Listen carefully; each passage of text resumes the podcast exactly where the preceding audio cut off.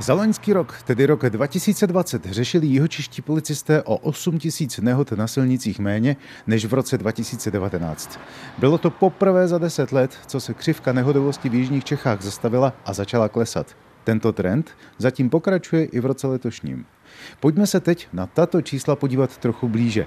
Jaké jsou konkrétní počty v roce 2020? Na to se ptám jeho českého policejního mluvčího Milana Bajcury. Jihočeští policisté řešili 4286 dopravních nehod, před nich 38 osob zemřelo a zde je opravdu velký pokles oproti předchozímu roku, roku 2019, kdy máme o 14 osob méně zemřelých na silnici do 24 hodin. Poté je zde i pokles počtu těžkých zranění, kdy jsme v roce 2019 řešili přes 300 těžkých zranění, v uplynulém roce jich bylo pouze 215.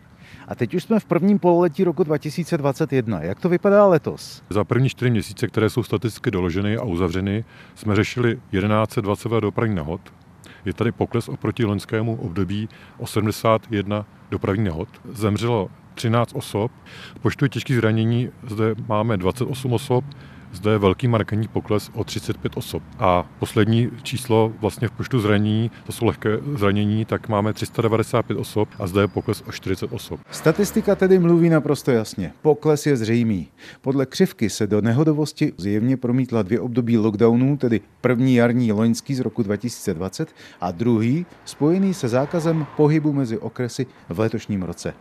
Stojí tedy za poklesem nehodovosti pandemie COVID-19? Ptám se Václava Kováře, jeho českého koordinátora BESIPu. Ano, nepochybně souvisí. Ten pokles je poměrně značný. Lidé méně vyjížděli a tím pádem ten provoz nebyl tak hustý a k těm dopravním nehodám nedocházelo tak často. Takovéhle vysvětlení se nabízí naprosto jednoznačně. Přesto si v té souvislosti říkám, že to zase v podstatě taková výhra není. Že to není naše dobré vysvědčení, že méně nehody, protože jsme začali jezdit lépe, ale protože jsme prostě začali jezdit méně. Přesně tak, ta situace eh, není výhrou. Eh, já jsem přesvědčený o tom, že kdyby nedošlo k té pandemické situaci, takže by se nám tak jako každoročně opět ten počet dopravních nehod navýšil. Jaké jsou příčiny vzniku dopravních nehod? Tak logicky člověk, jakožto řidič nebo účastník silničního provozu, potom to, v čem jede, tedy nějaké to vozidlo, a potom po čem jede, to znamená nějaká ta silnice, nějaký ten povrch. Tady ubyla přítomnost člověka. Co ty ostatní ukazatele? Eh, máte pravdu, ano, ty faktory vzniku dopravní nehody jsou v podstatě tři základní eh, a ten lidský činitel eh, se podílí na vzniku dopravní nehody maximální měrou.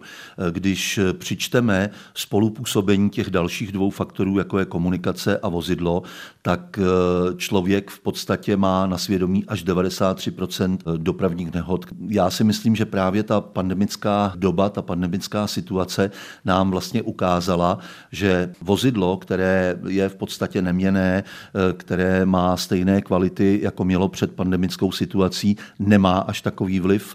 Zrovna tak infrastruktura zůstala po dobu pandemické situace naprosto stejná, ale to chování řidiče, respektive to nevyjíždění silně ovlivnilo právě ten vznik těch dopravních nehod a proto je jich méně. Je to tedy něco jako optický klam.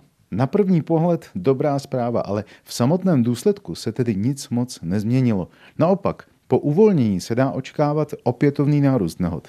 Navíc je nutné zmínit místo, kde se nárůst už projevil. Jak dokládá Václav Kovář? Přestože ve všech položkách se dopravní nehodovost snížila, tak bohužel nám zůstalo přeci jenom jedno místo, kde naopak jsme za loňský rok zaznamenali zvýšený počet nehod a dokonce i zvýšený počet následků. Jsou to železniční přejezdy, v loňském roce se stalo na jihočeských železničních přejezdech 20 dopravních nehod, v prvních měsících letošního roku už dvě a většina z nich s tragickými následky.